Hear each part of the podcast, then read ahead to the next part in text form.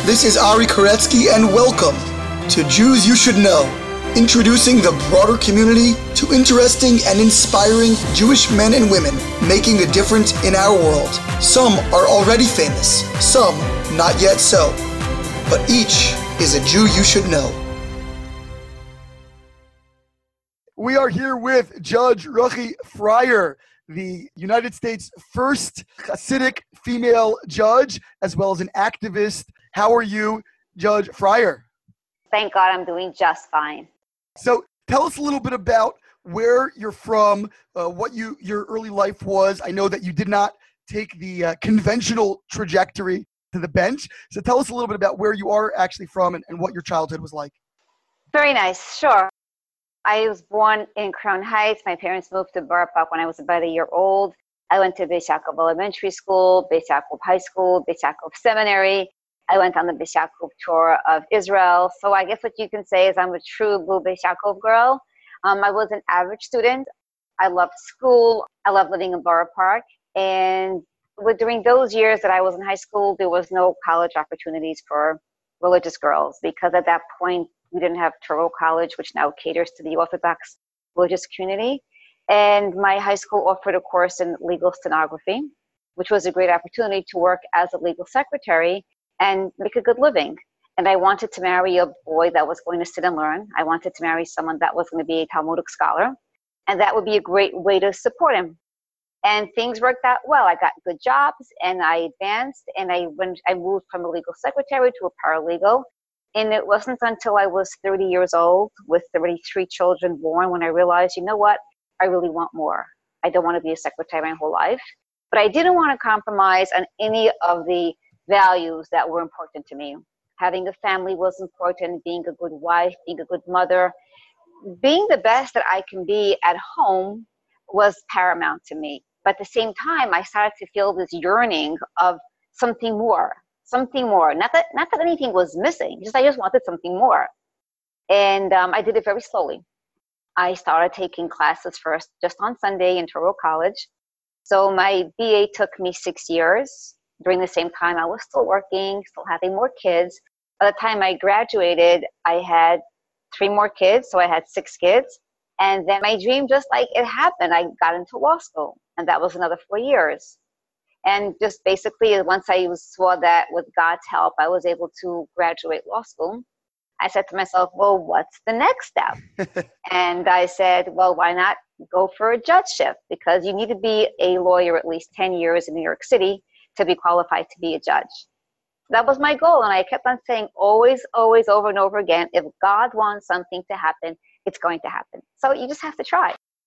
So much to unpack there, and an incredible journey, I think, quite unusual. Uh, just to start, you said that you you were really a what you call a quote unquote typical Beis Yaakov girl, which you know all right. girls, elementary, high school, seminary, you know right. post post high school. When you use those words, what is what does that mean to you? What are some of the values that are evinced when you describe yourself in that way?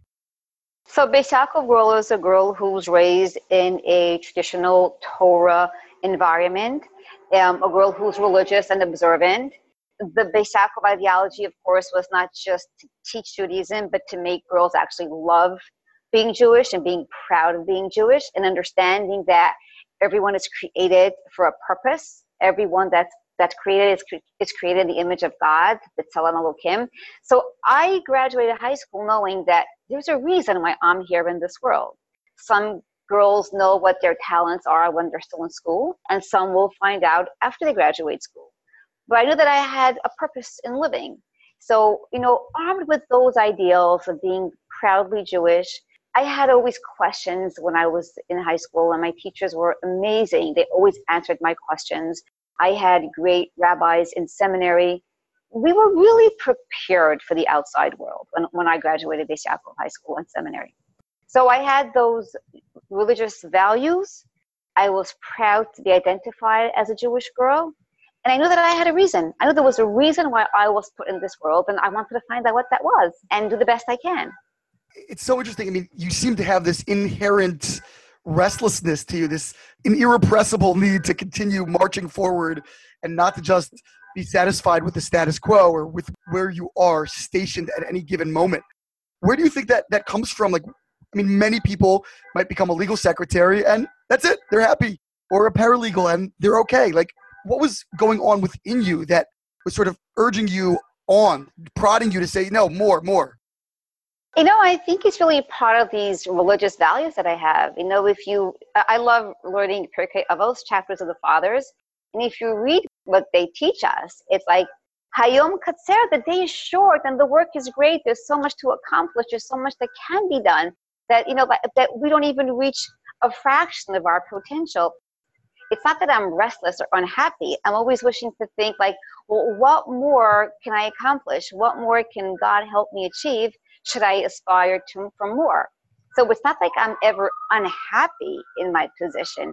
It's just that I believe that there's so much that we can do, right? I mean, they just open up, you know, all the work of chapters of the fathers, and you'll see it. You'll see it like one after the other. It's like, what does Rabbi Tarfon say? You don't have to finish the job. Just start. Make an effort. Or it will say in a, in a place where there's no no one standing up to take care of something. You do it.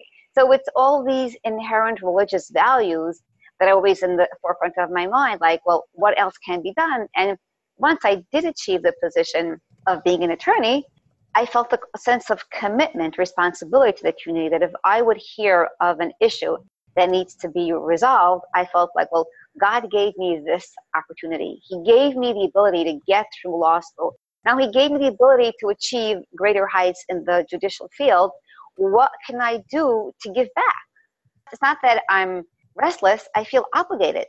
I feel obligated and committed and so grateful to God for the opportunity. And I love my community. I love living in Park. I'm so proud that I live in this Hasidic community, that if there's something that I can do to make a difference, I have to at least try. It's fascinating because, you know, I think a lot of people with similar sort of drive or aspirations uh, like yourself, very often, I think, it, of course, not always, but, but in many cases, it may express itself as almost a form of rebellion, meaning this is my community, but I'm also going to do X, Y, or Z. But in, in your story, I hear much more of a, a synthesis where you're very happy with your community and with your maybe call it primary or or initial station or role, and yet you want to do mm-hmm. something else in addition. Has that been something that's been important for you to emphasize to people that this is not a quest that is outside of your community structure or despite your community structure, but is really an outgrowth of it? I mean, great question because I always say that change doesn't come from the ones who leave, change comes from within. And there is no perfect community. As long as we're human beings, we're going to have faults. I love my community, but I will admit that we are human beings. And the fact that we may have issues makes us just like any other community. But I won't leave because we have issues. no, this is too important to me. If we have issues, let's see how we can resolve them because that's really what God wants from us. He gives us challenges and the tools to fight those challenges. What's been your community reaction to, to all of this and, and your family reaction, maybe more particularly, when you said, I'm going to pursue a bachelor's degree, then a, a mm-hmm. JD, and then ultimately, you know, aspiring for a judgeship? And we'll get into that a little bit what was the reaction each time you were taking one of these really unique and exceptional steps? So you have to understand this is a journey of more than 30 years. So none of these steps happened as a sudden surprise. By the time I took that step, it was already a given. Like, okay, come on, you mean you mean you're not a lawyer yet? How much longer is it going to take you? It was just like very natural. I did it very slowly and always with my family support. And every step of the way was a family project. Every step of the way was discussions and with my parents and my in-laws and how do you feel and what do you think and of course my husband as well. So nothing came as a sudden shock. Everything was a very, very, very slow process. What were some of the challenges you must have encountered? I mean, was it time management? What were the formidable challenges at each of these stages as you were again in this sort of growth process? You mentioned you had six children at the mm. time, probably all fairly young when you were starting your, your degrees. What difficulties, if any, did you encounter along the way? I think the same challenges that every Jewish woman has. I'm no different than anybody else. We know we call them like tsar gidul banim, raising children, ear infections, strep throats, whatever anybody else deals with. That should be the worst with, of it. dealing dealing with exams and dealing with work and dealing with going to the doctors. And I, I, I don't think I was unique in any way from any other woman dealing with the same things that we all deal with. I don't see myself standing out in any way whatsoever. Some women would, when, you know, and I have friends who pursued degrees, whether it was in accounting or in the therapies. I think I just pursued a degree that was a little bit out of the box. But there are many women who did go on to higher education. The fact that I did it very slowly made it possible for me to achieve a degree in law. And I, if I would have done it very quick, I would have had to pursue something that could be done in a, an accelerated program. Where did you go to law school? Brooklyn, Brooklyn Law School. It was a great program. It was Stay close. I did. I had to be close to home. I had to. I had. I was limited in many ways, but it was for a good reason. So it's. I'm so curious. You know, I, I asked you how the reaction was in the community. What was the reaction though outside the community? Meaning, you you go to a, a law school class. You're probably at this time. I don't know, 10, 12, 15 years older than most of the other classmates and looking different and coming from a very different background. How did others receive you? Did you ever encounter prejudice or just general confusion, confoundedness from, from people that you met? I, I think that by the time I went to law school, I was raised, like you said, an older student. I had already had lots of experience working as a legal secretary and a paralegal in the outside world, the secular world here in New York City. So I was familiar with the secular community and I've been, always been very open. I always felt that I'm proud of who I am and I always proudly identified myself as the wife of a chassid, mother of, of uh, a chassidic family. And I find that when you're open and you own up to who you are, people will respect it. So I actually got respect from the people that I worked with and I learned how to explain what it is that I do and why I do it without offending other people. And at the same time, being welcoming to questions. Because when you open yourself up to people's questions, you could break so many stereotypes. And I would invite professors to my house. I would invite fellow law students to my home. I guess we call that outreach, right? I, I always love I love doing outreach. So, you know, my natural instinct of sharing my religion. I mean, I have two women lawyer friends who are religious just because of my journey through law school. Wow. So I felt that I think anything that you do in life, it's a lot of it is just like my mother always says to me, you could tell anybody anything, it's how you say it. So if I tell somebody, please don't be offended, I'm Hasidic and I won't shake a man's hand, and you say it with a smile, you're not offending the person. Mm. So it just it's all a question about presentation and how you feel and how you make the other person feel. But that only came because of years of experience. It wasn't like I was 23 years old, hurled into law school and dealing with these type of issues. I was already close to 40 by the time I made it to law school. And a lot of so life experience. That, yeah, life experience and children and marriage and all of that comes with dealing with issues. I don't want to say problems, I want to say issues because life is a series of issues. As long as you're alive and you're breathing, you're going to have issues to deal with you mentioned issues, and I know from the reading that I've done of you, and just kind of as a you know an observer from afar over the years of personalities within the, the Jewish world, I've read so much about many causes that you became passionate about. Well before I believe you were um, a judge, and maybe before you were a lawyer as well. I'm not sure. You'll tell me. But can you hmm. describe some of the causes that you got involved with? I know urgent medical care was something you were right. involved with uh, maybe abuse in the community, different things like that. Can you describe some of those causes? What grabbed your attention about them and, and sort of how you got involved with them? All right, so it's really quite simple. When I started law school, that was the first time that I was really going into a secular academic environment because college was still a Jewish college. And I was actually a little bit afraid was I going to compromise my values? Was I going to be exposed to ideas that were going to harm my religious convictions? I didn't want that to happen. So I made my deal with God. I said, God, help me get through law school without compromising my my religious beliefs. And when your children come to me for help, I will help them. And guess what? God wasted no time in testing me. As soon as I graduated, I got involved with kids at risk in the Hasidic community. It was just like meeting one woman who told me about her child, and then meeting her child who told me about his friends.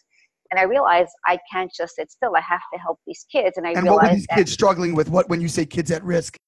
Yeah, well, basically, they were either struggling from academic challenges, or whether it was abuse, or it was any dysfunction in the home. And a dysfunction in the home doesn't have to be something bad. It could be something like a mother having triplets, or it could be something like a mother uh, just marrying off two children in one year, which will make it impossible for her to focus on her teenager, and then who slips between the cracks. So it was realizing these are not bad kids, but they're just making bad choices. I changed as a mother once I realize what's going on. And, and you know, there's an expression in Yiddish, was man tit jener, what you do for others, you're doing for yourself. Because I've learned so much being an advocate and a volunteer that it has only helped me with my own children and my own family. What have you learned And about parenting? I've learned that you know you never stop learning. you never stop learning. And like I say, I raise my kids by the book, each kid a different book, and every day's a new chapter. You you never you never know too much and you never stop learning and we never stop praying.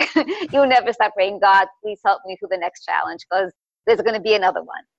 Yeah. Like my mother says, you know, they say like small children, small problems, big children, big problems. And, and I'm, like I say, I always say again and again, I'm really like any other mother. I, I shop in the same supermarket, same grocery stores. I'm cooking and baking the same food. And I want it to stay that way. I don't want it to change. I don't want to be different. I don't want to be different than anybody else. I, I love living in Borough Park because I go into the supermarkets, the grocery stores, I wait online just like anybody else. And people in Borough Park sometimes say, hey, hi, Your Honor. I say, no, in Borough Park it's just Ruchi. That's it. in court, you can say Your Honor, but in Borough Park, I don't want to hear this Your Honor business. so what, what did you do for these kids at risk? How did, did you start an organization? Did, what, what was it, it was just slowly like a, like a grassroots movement, and I met with the kids and I, I interviewed them. I would make gatherings in my home. And then I realized that the most important thing they needed was if they weren't going to go through yeshiva, they needed an education to get jobs, vocational training. So ultimately, I, I started a GED program for them. I wasn't able to continue doing the kumsitzes, the parties, the gatherings, the concerts. I had to focus on one on one thing. That was education. And um, I just, I also just speak to them one on one.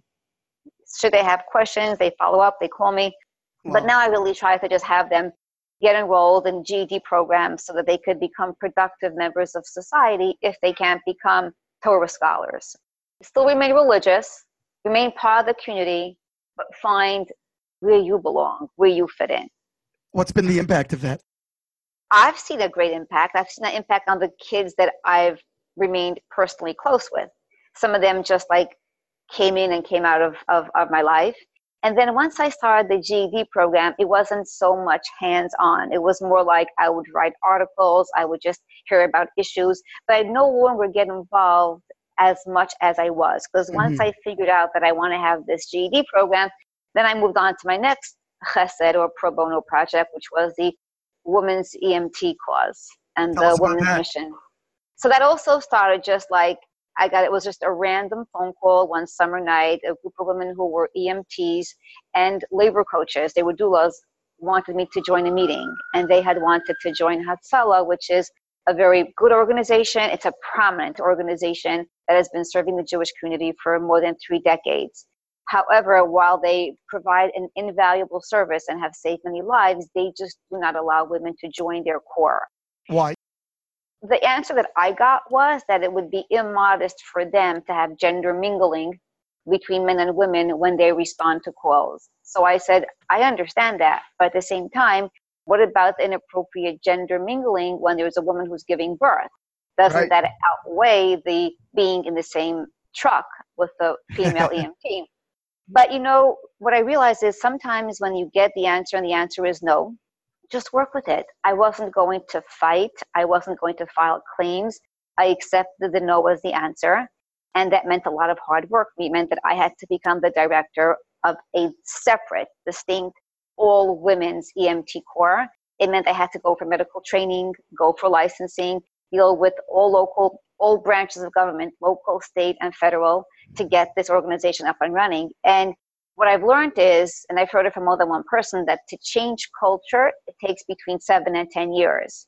And this, is ju- this isn't just about starting an organization, this is about changing culture.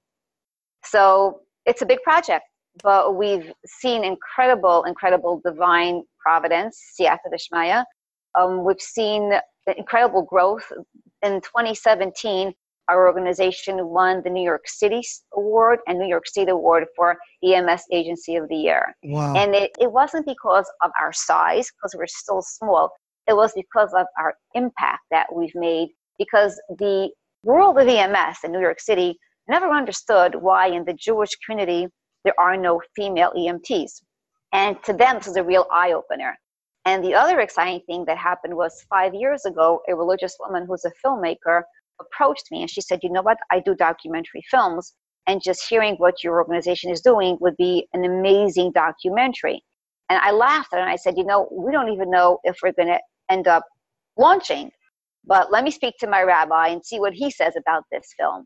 And what really sold me on the idea is she said, she said to me, the filmmaker, she says, You know, she's modern Orthodox, I'm Hasidic. She says, The outside world really has a very stereotypical view of Hasidic women. And she said, if you allow me to make this film and show who you women really are, it'll change the world's perspective. It'll be a sanctification of God's name, or what we say, Kiddush Hashem. And that's what sold me. I mean, you tell me I could do something that's going to be a Kiddush Hashem, I'll sanctify God's name. I'm, you know, I'm here. You know, I'm here because I really feel that there's so much negative media coverage and so much negative press when there's something that's negative. And there's always going to be negative and positive because as long as we're human beings, that's just the way life is. There are good things that happen and there are bad things that happen. But if you don't have the good things to counter the bad things, then the outsider's perspective is, oh my God, this is a community that only negative things are taking place. And that's so not true. There's so much positive. So that documentary film actually was just completed and it's now being featured in various film festivals and it will be released as a film called 93 queen and this documentary really is geared for the secular community it's not geared for the people who live in Borough Park, Flatbush, Williamsburg. It's geared for the people who don't have a clue as to who the Hasidic people are. And they get a, an amazing view of Hasidim in their own home, a group of women who don't always agree on everything, but who have a mission who are empowered and feel that this is something that we have to do and we're going to do it. How old is the organization at this point and, and how many women are involved? So we officially started on paper with our license in 2012. I got involved in 2011, but it took a, it took that long for me to realize that we won't get accepted into the existing corps. We have to file for our own licensing, and then from 2012 on, there was lots of recruiting, lots of fundraising. So it's still in the very, very early stages. Sure. It's in the very, very early stages, even though to an outsider, you may seem like, oh my gosh, Ruchi Freier, you're doing this already for seven years. But yes, remember, statistics show that to change culture, it takes anywhere between between seven to ten years. So I'm just now entering that time period where we're going to be effective. What's the, so what's, the what's the cultural shift that you're looking to impact and create? I want women to realize that we ourselves are capable of being providers of emergency care for women. We're not looking to compete and we're not looking to treat anyone other than women. We just want that when a woman is having an emergency and her modesty is going to be compromised, she should have the option of calling a woman. And interestingly enough, in the outside world, in the greater part of New York City, that's recognized because in the New York City EMS, it's comprised of men and women. And because I have to go for my own medical training, I've been exposed to that. And when I would be responding to a call and there was a female who was in having an emergency, my male counterparts would say to me, Rachel, you do the EKG or Rachel, you put the leads on her, or you check her vital signs because she'll feel more comfortable if you do it. And we're talking about the outside non Jewish world. So I want to bring what I've learned from the outside world into my own Hasidic community and teach them, ladies, we can do it. God gave us this innate ability to be caregivers.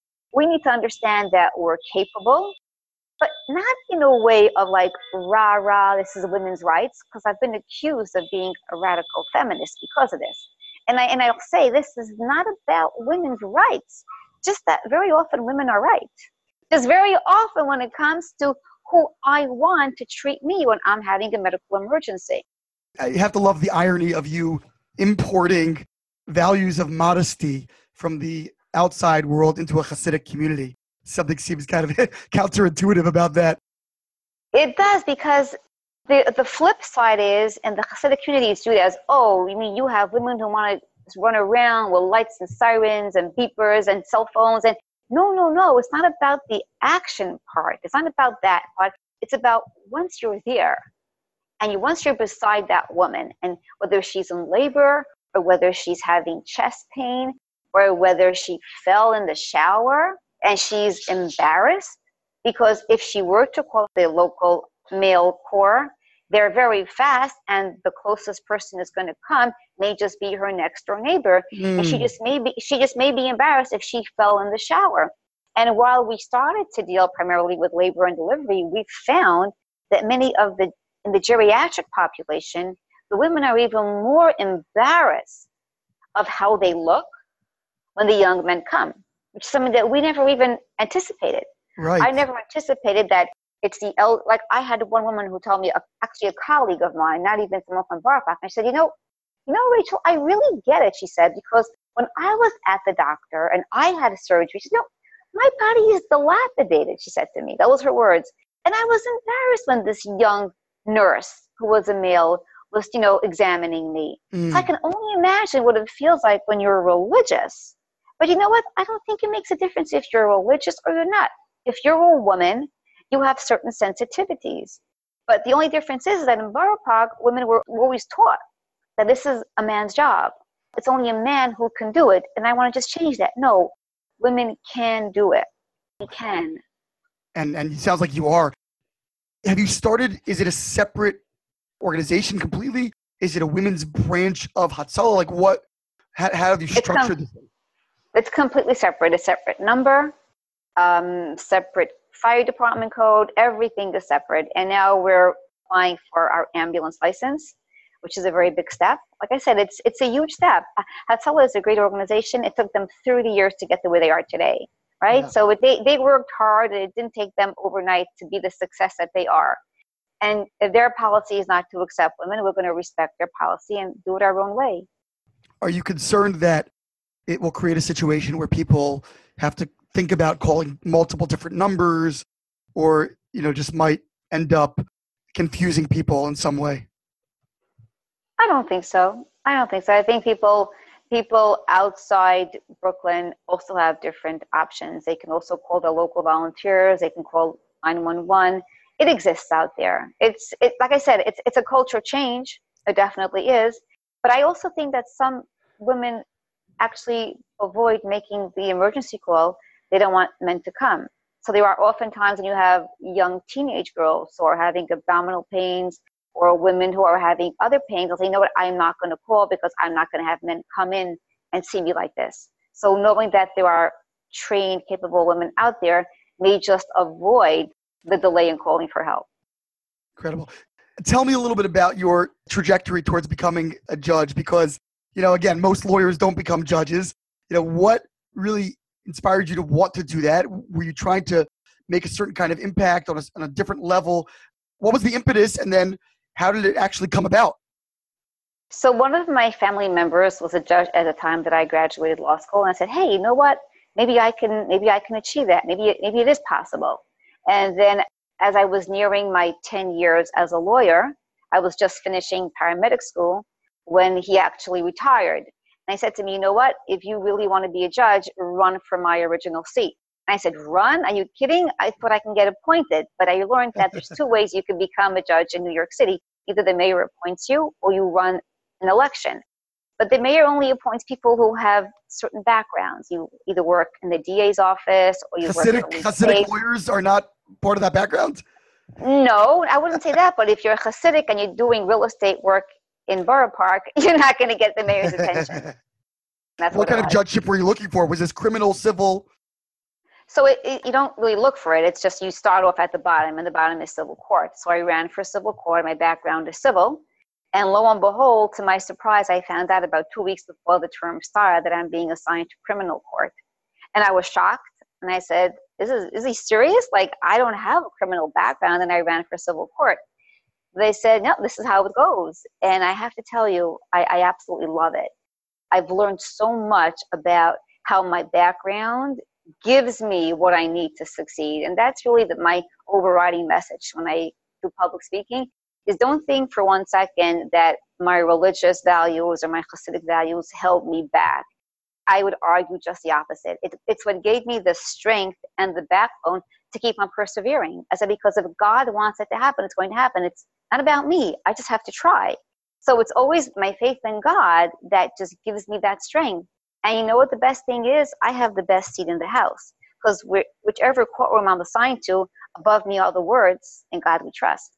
Wow. And that always puts me into perspective. What kinds of cases do you see, and and what do you feel in your background has equipped you for this unique role? So I can't talk about specific cases, right. but I could tell you in, in general. I can types, tell you types that, of cases, yeah. Yeah. So right now, most of the year, uh, I've done arraignments in the misdemeanor part. I've also spent some time doing other courts, but the majority, of the bulk was misdemeanor arraignments. And I've learned that my background as a mother and a grandmother gave me that insight, understanding. My background as a religious Jew of being thoughtful in judging others, not jumping to conclusions. These are all ethics that are part of the Pirkei Avos that we always learn all of that was always in the back of my mind. I have to be thoughtful. I have to sit and think. I can't just just quickly rush through any case. And then I have to think, hey, this could be my kid. It may be someone else's 16 year old kid that got arrested, but this could have been mine. It could have been my it could have been my, my, my nephew. Why did he get here? Why is he here? So as opposed to just like being quick and judgmental, you know, no pun intended, I want to look a little bit beneath that surface, which I have the background for. What I've also learned about the New York City criminal system, the criminal justice system, there is a very big push for supervised release, for programs, for assistance, things that I didn't know actually exist in because the jails are just overcrowded. I don't know if that's the reason for it because I came in, you know, in, in 2017, but I think that's just where the pendulum is shifting and when I came into the court system. So do you know that in the criminal court in Brooklyn, there's a GED program? There was a GED class going on. There, there, there's so much service. There's so much social workers and therapists and mental health professionals, um, drug treatment parts, veteran treatment parts. There's so many treatment parts to help people who get arrested because there's an understanding that this person who may have committed a crime may have an underlying problem that if addressed can solve it and, and you know prevent recidivism are you ever frustrated by the recidivism that's there or do you feel like there's a revolving door or are kids actually responding uh, to these programs i think it's a mixed bag i think you have both you have some that can't be helped you have some that could be helped um, the statistics show that there has been an improvement that there has been an improvement i'm I, I've seen certain cases that there's been improvement. It's just it's so much of a case by case basis, but every person deserves that opportunity. Every person deserves that chance. And it's my background as a mother, knowing that every kid is going through something. Every person, every human being is going through something when when when they commit a crime or when they do something they may, may not even know that it's a crime when they do it. So it's it's not it's not about being soft on crime. I think it's being smart with crime. I was going to ask if if you've gotten a reputation for being soft, given that you seem to be favoring no. these kinds of programs. No, no, no, no. I'm I'm not soft at all. When I have to be firm, I'm I'm very firm. You know, if I look at if I see something, and again, you know, it's just it's I, I pray to God to guide me because I'm only a human being. I can only do the best that a human being can do. And you, what I try to do is, you know, understand as much about the case as possible. I have great supervisors, I have great support staff in the court. So if I have certain questions, there's always someone to talk to. I imagine there was a massive learning curve going from real estate law in Brooklyn to being on a criminal court, a completely different basket of, of issues and even just laws that, that you're dealing with. Like, mm-hmm. how was that learning curve for you? How has it been? And what are some of the challenges in, in that environment? So, first of all, if I wasn't a religious person, I would have never undertaken anything. Because if I believed that it was me that was responsible for the success of my efforts, then I would I wouldn't even try. But knowing that it's only God who, who controls the success, I, I would try. And I felt that, hey, wait a second, I ran for civil court, but it was God who put me here. God wants me to be sitting in this, and I'm sitting in this courtroom. It's because God wants me to sit here. It means I'm supposed to be here. And that's like what my teachers in Beis Yaakov taught me. Everybody has a purpose. Everything that happens comes from God. So if I'm here in this day, there's a reason why I had to be here. That's really how I've overcome these learning curves because otherwise you, you become paralyzed and you just can never go forward in life if you think that it's it's me, it's me. No, it's not me. A person has to try and God is the one who controls the, the success or the failure of your efforts. Justin, starting to wrap up, criminal justice reform is a very hot topic now. There's countless podcasts about it, and you know people talking about innocence projects and and many things of that nature. Is that something that you've encountered at all? That you've gotten involved with in any way? Do you have a, a strong position on on some of those issues? So, as a judge, I don't think I can answer that question. All I could tell you is that there are many seminars that are offered for judges to you know to enlighten us, and I attend as many as I can. Got it. Fair enough. And uh, I won't push further there. And then just finally, um, you've done so many different things in your in your life, and in especially in your public community oriented life. Uh, whether it's working with these kids at risk, whether it's the, the women's EMT corps, and so many different things. What's the next frontier in your mind? What's, what's still missing? Like what problems, or as you would say, maybe not problems, but issues, do you see that are out there that remain unaddressed, that still tug at your heart? Maybe you're not in a position at this very moment to deal with them. Maybe you are, but what's still out there that's broken that people, that the community can really repair and address? So I think that the other projects that I'm working on, I'm not prepared to share right now. Okay. not that much I'll say um, in terms of the next frontier, I really hope with God's help that I should be able to rise within the court system. I would love to be able to achieve higher judgeships with God's help at the right time in the right place. What would that allow you to, to accomplish? To deal with different cases. I've been dealing now with misdemeanors in, in the arraignment part.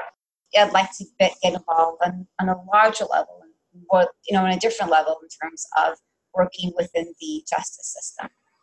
Well, Judge Ruchi Freier, we're greatly uh, appreciative of your time. My pleasure. I, I, appreciate we can end on a bit of a mysterious note, and that'll okay. allow us to look forward to some of these uh, future achievements and accomplishments, uh, the, the, new projects, as we say, in the next frontier. And of course, uh, we also look forward to watching you rise, and in that process, to bringing the light of your Jewish uh, heritage and wisdom to many, many more people and to allowing the broader world to appreciate these incredible values that you cherish so deeply that you have emerged with from this community. And we really, really thank you for your service and for your time today. Judge Ruchi Freier, thank pleasure. you so much. Thank you so much. And I, and I will tell you, though, I, will make an admission to you that I was totally caught off guard that I got such public interest in my story. I haven't been able to, to get away with it. Like people keep on calling me, and and and every time someone call, even your request, I said I never did a podcast before, but I feel this sense of commitment and this obligation and this debt to God. That if God gave me this opportunity, I owe it to Him. I have to just spread the word that it's only with by the grace of God that I achieved this position. And I tell people when I was running, I said, if you can't vote for me, pray for me, pray for my success, that I should be able to achieve more and help more people. Well, you mentioned before that anytime someone asks you to, to do something that would create a, a Kiddush Hashem, a sanctification of God's name, you can't right. resist.